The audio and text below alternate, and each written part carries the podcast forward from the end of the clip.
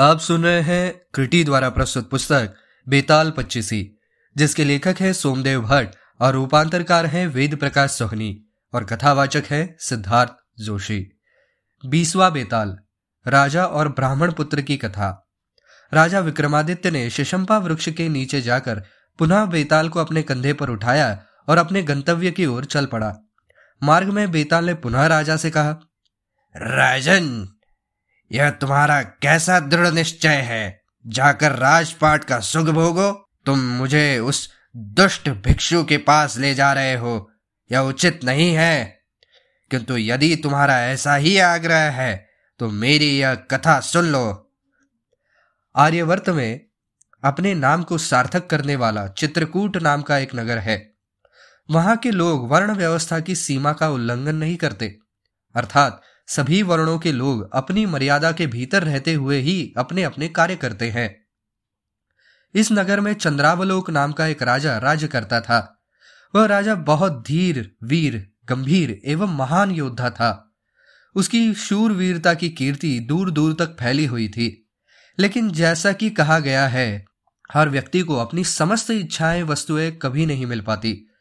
इसी प्रकार समस्त संपत्तियों के होते हुए भी वह राजा चंद्रावलोक इस बात से बहुत दुखी था कि उसे अपने पसंद के अनुसार पत्नी नहीं मिली थी। एक दिन वह अपने मन का उद्वेग मिटाने के लिए घोड़े पर सवार होकर अपने अनुचरों के साथ वन में शिकार खेलने गया। वहाँ उसने कई दुर्दांत हिंसक पशुओं का शिकार किया। एक सिंह का शिकार करने की इच्छा से वह अकेला ही उस विकट वन में घुस गया। वहाँ उसने एक हृष्ट पुष्ट एवं कद्दावर सिंह को देखा तो लगा जैसे उसका लक्ष्य उसे मिल चुका है। उसने सिंह की ओर कई अचूक तीर छोड़े। उनमें से एक तीर सिंह को जा लगा और वह घबराकर घने जंगल की ओर भाग चला गया। राजा ने भी अपने घोड़े की एड़ लगाई ताकि वह जल्दी से उस सिंह के पास पहुंचकर उसका वध कर सके। किंतु एड़ कुछ ज़्यादा ही लग गई। उसका घोड़ा राजा के पाव की एड़ एवं चाबुक की फटकार सुनकर बेहद उत्तेजित हो उठा। सम और विषम भूमि का ध्यान छोड़कर वह वायु वेग जैसी तीव्रता से दौड़ता हुआ राजा को वहाँ से दस योजन दूर तक दूसरे प्रदेश में ले गया। वहाँ पहुंचकर जब घोड़ा रुका, तब राजा को दिशा भ्रम हो गया। वह किसी प्रकार घोड़े से उतरा और सही दिशा पाने के लिए इधर उधर भटकने लगा। तभी उसकी निगाह अपने से कुछ आगे एक विशाल सरोवर पर पड़ी। उस सरोवर में कमल खिले हुए थे। और भांति भांति के जलचर उसमें तैरते दिखाई दे रहे थे। सरोवर के किनारे पहुंचकर राजा ने अपने घोड़े की जीन खोल दी। पहले उसने घोड़े को पानी पिलाया और खुला छोड़ दिया, ताकि वह उगी हरी भरी दूब खाकर वह अपना पेट भर सके। फिर स्वयं स्नान करके जल पी लिया। थकावट दूर होने पर वह उस रमणीक स्थान पर इधर उधर नज़र डालने लगा। तभी उसकी निगाह एक अशोक वृक्ष के नीचे अपनी सखी के साथ बैठी एक मुनि कन्या पर पड़ी। वह फूलों के गहने एवं वत्कल वस्त्र पहने हुए थी। प्राकृतिक श्रृंगार करने से वह बहुत मनोरम प्रतीत होती थी। राजा उसके रूप को देखकर मोहित हो गया। उसने मन से सोचा, अरे, ये कौन है? क्या यह कोई दूसरी सावित्री है जो सरोवर में स्नान करने आई हुई है या शिव की गोद में छोटी पार्वती है, जो फिर भगवान शिव को पाने के लिए तपस्या कर रही है।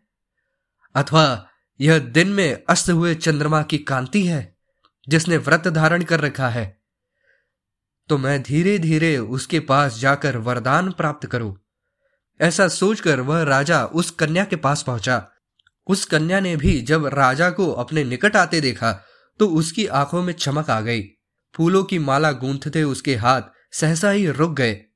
वह सोचने लगी, ऐसे विकट वन में आने वाला यह पुरुष कौन है? कोई विद्याधर है या कोई सिद्ध? इसका रूप तो मेरी आँखों को चकाचौंध कर रहा है। मन ही मन ऐसा सोचकर लज्जा के कारण तिरछी नज़रों से देखती हुई वह उठ खड़ी हुई। यद्यपि उसके पाँव जकड़े से गए थे, तथापि वह जाने को उद्यत हो गई। तब चतुर और विनम्र राजा उसके पास पहुँचा और बोला, सुंदरी जो व्यक्ति दूर से आया है, जिसे तुमने पहली बार देखा है, और जो तुम्हारा दर्शन मात्र चाहता है, उसके स्वागत सत्कार का तुम आश्रम वासियों का यह कैसा ढंग है कि तुम उससे ही दूर भागी जा रही हो? राजा के ऐसा कहने पर उस कन्या की सखी ने, जो राजा के समान ही चतुर थी, राजा को वहाँ बैठाया और उसका आतिथ्य सत्कार किया। उत्सुक राजा ने विनम्र स्वर में पूछा, भद्रे तुम्हारी सखी ने किस पुण्यवान वंश को अलंकृत किया है? इसके नाम के वे कौन से अक्षर हैं जो कानों में अमृत उड़ेलते हैं? और इस निर्जन वन में पुष्प के समान कोमल अपने शरीर को तपस्वियों जैसी चर्या से क्यों कष्ट दे रही है? राजा की यह बातें सुनकर उसकी सखी ने उत्तर दिया, श्रीमंत, यह महर्षि कण्व की पुत्री इंदिवर प्रभा है। यह आश्रम में ही पाली पोसी गई है। इसकी माता स्वर्ग की अप्सरा मेनका है। पिता की आज्ञा से यह इस सरोवर पर स्नान करने के लिए आई है। इसके पिता का आश्रम यहाँ से अधिक दूर नहीं है। राजा यह बातें सुनकर बहुत प्रसन्न हुआ और घोड़े पर सवार होकर उस कन्या का हाथ मांगने के लिए कण्व ऋषि के आश्रम में पहुँचा। वहाँ पहुंचकर राजा ने मुनि के चरणों में वंदना की। मुनि ने भी उसका यथोचित स्वागत सत्कार किया। उसे विश्राम करने के लिए उचित स्थान भी दिया। जब राजा विश्राम कर चुका तो मुनि ने उससे कहा, वत्स चंद्रावलोक, तुम मेरी एक बात ध्यानपूर्वक सुनो। इस संसार में प्राणियों को मृत्यु से जैसा भय है, उसे तुम भली भांति जानते हो। फिर भी तुम अकारण ही इन बेचारे मृगों की हत्या क्यों करते हो? विधाता ने क्षत्रियो का निर्माण तो दुष्ट जनों से सज्जनों की रक्षा हेतु ही किया है। अतः तुम धर्म पूर्वक राज सुख का भोग करो। हे राजन, तुम स्वयं ही सोचो कि निर्बल निरीह पशुओं का वध करने से आखिर लाभ ही क्या है? हे राजा चंद्रावलोक, क्या तुमने राजा पांडु का वृत्तांत नहीं सुना? जिन्हें ऐसे ही शोक के कारण शापवश अपने प्राण त्यागने पड़े थे। इसीलिए मैं तुम्हें समझा रहा हूँ कि मृगया, यानी कि आखेड़ के बहाने पर निरीह पशुओं का शिकार करना तुरंत बंद करो। मुनि के बार बारे ऐसा समझाने का राजा के मन पर भारी प्रभाव पड़ा। उसने मुनि से कहा, हे मुनि श्रेष्ठ आज से पहले किसी ने मुझे इस प्रकार समझाने की चेष्टा नहीं की थी। इसीलिए अज्ञानवश में ऐसा करता रहा।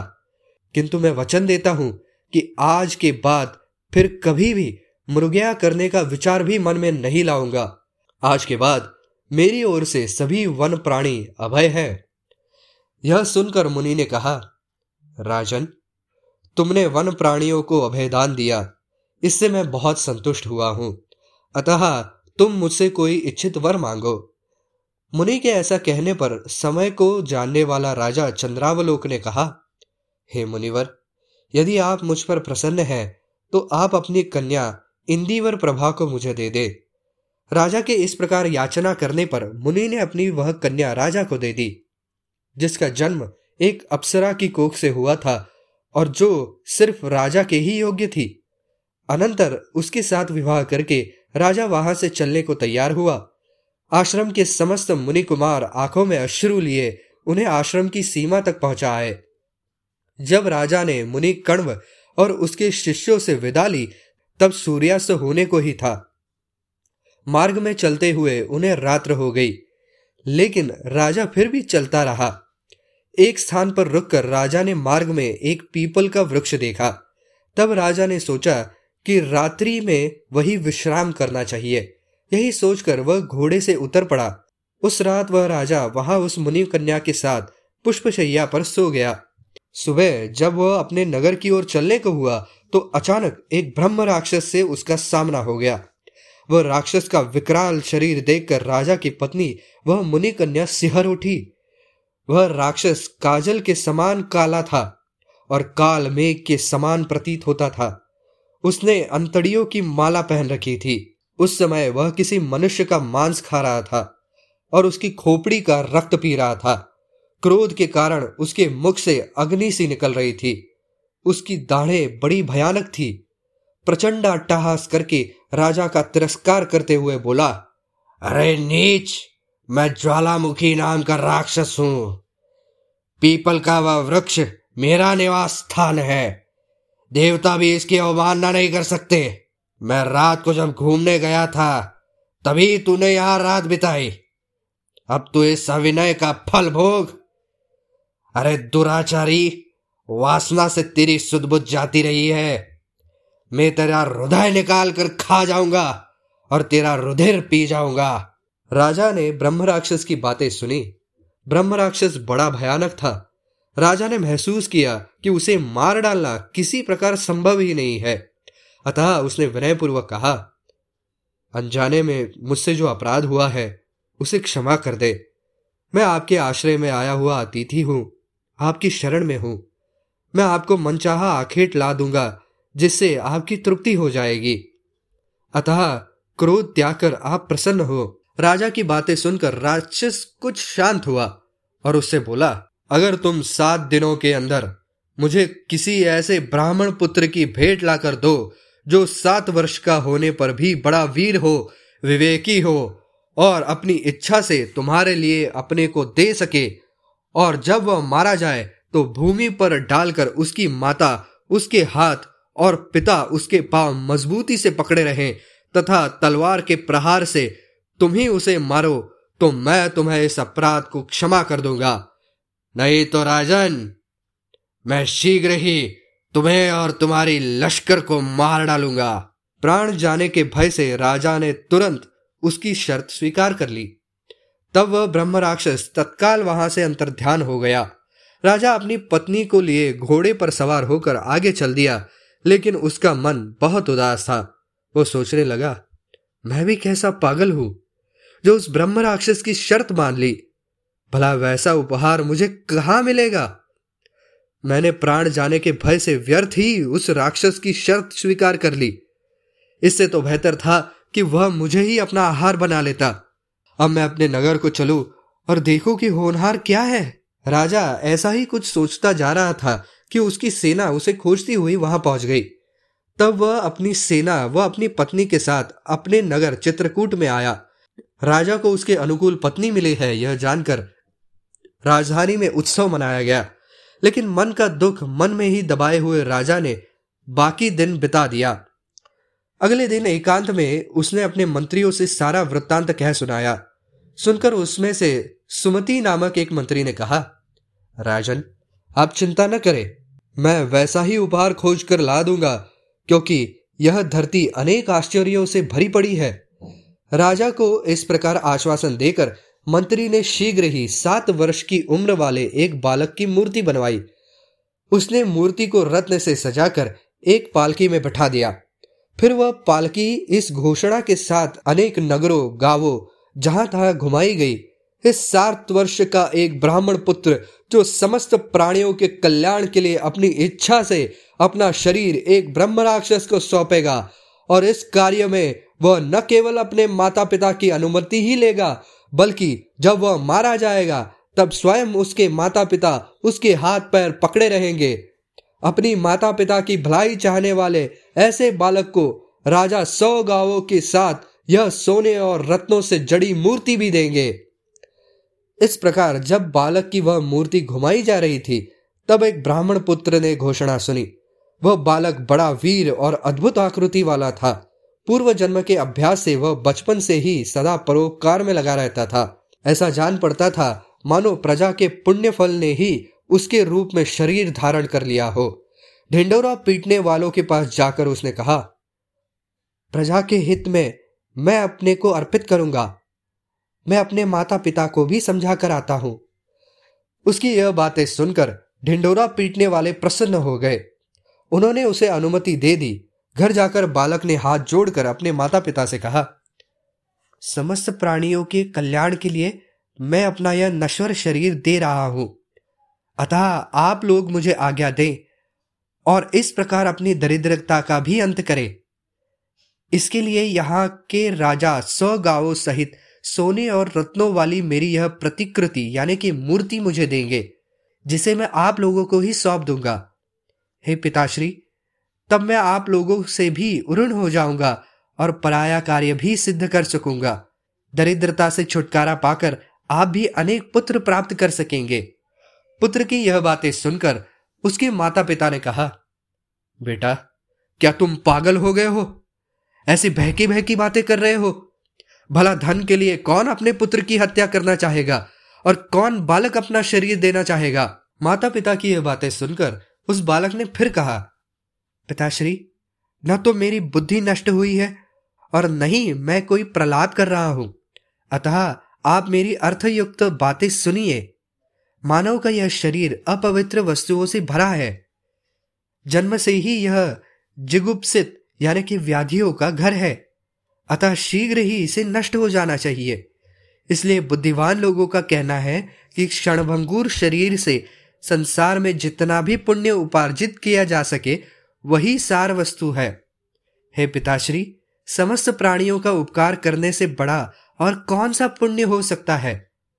और उसमें भी अगर माता पिता की भक्ति हो तो देह धारण करने का अधिक फल और क्या होगा? इस तरह की बातें कहकर उस दृढ़ प्रतिज्ञ बालक ने शोक करते हुए अपने माता पिता से अपनी मनचाही बात स्वीकार करा ली। फिर वह राजा के सेवकों के पास गया और वह सुवर्ण मूर्ति तथा उसके साथ सौ गावों का दान पात्र लाकर अपने माता पिता को दे दिया। उसके पश्चात उन राज सेवकों को आगे करके अपने माता पिता के साथ वह शीघ्रता पूर्वक राजा के साथ चित्रकूट की ओर चल पड़ा। चित्रकूट में जब राजा चंद्रावलोक ने अखंडित तेज वाले उस बालक को देखा, तब वो बहुत प्रसन्न हुआ। उसने फूलों और चंदन के लेप से बालक को सजाया और उसे हाथी पर बिठाकर उसके माता पिता के साथ उस ब्रह्म राक्षस के स्थान पर ले गया। उस पीपल के वृक्ष के निकट बेदी बनाकर राजा के पुरोहित ने विधि पूर्वक जैसे ही अग्नि में आहुति डाली त्यो ही अट्टाहास करता हुआ, मंत्र पढ़ता हुआ वह ब्रह्म राक्षस प्रकट हुआ। लाल रंग की मदिरा पीने के कारण उन्मत्त होकर वह झूम रहा था, जमाइया ले रहा था और तेज़ी से साँसें छोड़ रहा था। उसकी आँखें जल रही थी, मुख से ज्वाला निकल रही थी और उसके शरीर की छाया से दिशाओं में अंधकार फैला प्रतीत होने लगा था। राजा चंद्रावलोक ने देखकर नम्रतापूर्वक कहा, भगवान, आज मेरी प्रतिज्ञा का सातवां दिन है।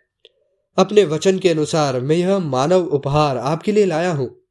अतः आप प्रसन्न होकर विधि पूर्वक इसे ग्रहण करें। राजा के इस प्रकार निवेदन करने पर ब्रह्म राक्षस ने अपनी जीभ से होठों के किनारों को चाटते हुए ब्राह्मण के बालक की ओर देखा। यह देखकर भी वह बालक तनिक भी नहीं डरा, बल्कि यह सोचने लगा कि इस प्रकार अपने शरीर का दान करके मैंने जो पुण्य अर्जित किया है, उससे मुझे ऐसा स्वर्ग अथवा मोक्ष नहीं मिलना चाहिए, जिससे दूसरों का उपकार न होता हो, बल्कि जन्म जन्मांतर में मेरा यही शरीर परोपकार के लिए काम आए। जो ही उसने मन में यह बातें सोची, त्यों ही क्षण भर में फूल बरसते हुए देव समूह के विमानों से आकाश भर गया। अनंतर इस बालक को ब्रह्म राक्षस के सम्मुख लाया गया।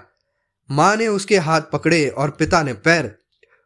उसके बाद जो ही राजा तलवार उठाकर उसे मारने चला, त्यों ही उस बालक ने ऐसा अट्ठाहस किया कि ब्रह्म राक्षस सहित सब लोग विस्मय में पड़ गए। अपना अपना काम छोड़कर, हाथ जोड़कर वे उस बालक का मुख देखने लगे। इस प्रकार यह विचित्र और सरस कथा सुनाकर बेताल ने राजा से पूछा, राजन अब तुम मेरे प्रश्न का उत्तर दो कि प्राणांत के ऐसे समय में वह बालक क्यों हंस रहा था? मुझे इस बात का बहुत कौतूहल है। जानते हुए भी तुम यदि इसका कारण नहीं बताओगे तो तुम्हारा सिर अनेक टुकड़ों में खंड खंड होकर बिखर जाएगा। बेताल की यह बात सुनकर राजा ने कुछ इस प्रकार उसका निराकरण किया। हे बेताल, जो प्राणी दुर्बल होता है वह भय के उपस्थित होने पर अपने प्राणों की रक्षा के लिए अपने माता पिता को पुकारता है। उसके न होने पर राजा को पुकारता है, क्योंकि अंतरजनों की रक्षा के लिए राजा ही बनाए जाते हैं। यदि उसे राजा का भी सहारा नहीं मिलता तो फिर वह अपने कुल देवता का स्मरण करता है। उस बालक के तो सभी सहायक वहाँ उपस्थित थे, लेकिन वे सब के सब प्रतिकूल हो गए थे। माता पिता ने धन के लोभ में उस बालक के हाथ पैर पकड़ लिए थे। राजा अपने प्राणों की रक्षा के लिए स्वयं उसका वध करने को उद्यत था और वहाँ देवता के रूप में जो ब्रह्म राक्षस था, वही उसका भक्षक था।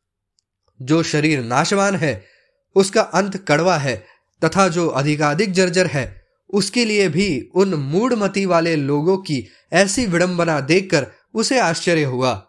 जिन शरीरों में ब्रह्मा, विष्णु, इंद्र और शंकर का निवास होता है, वे भी अवश्य नष्ट हो जाते हैं और उसी शरीर को स्थिर बनाए रखने के लिए इन सब में कैसी विचित्र वासना है। यह बालक उन लोगों की देह ममता की यह विचित्रता देखकर अचरज में पड़ गया और अपनी अभिलाषा को पूर्ण जानकर प्रसन्न हुआ। इसी आश्चर्य व प्रसन्नता से वह हंस पड़ा था। राजा विक्रमादित्य ऐसा कहकर चुप हो गए। तब वह बेताल अपनी माया के बल से विक्रमादित्य के कंधे से गायब होकर फिर अपनी जगह पर जा पहुँचा। राजा भी बिना आगा पीछा देखे शीघ्रता पूर्वक पुनः उसके पीछे पीछे चल पड़ा। बड़े लोगों का हृदय समुद्र के समान होता है। उसे किसी भी तरह से क्षुब्ध नहीं किया जा सकता।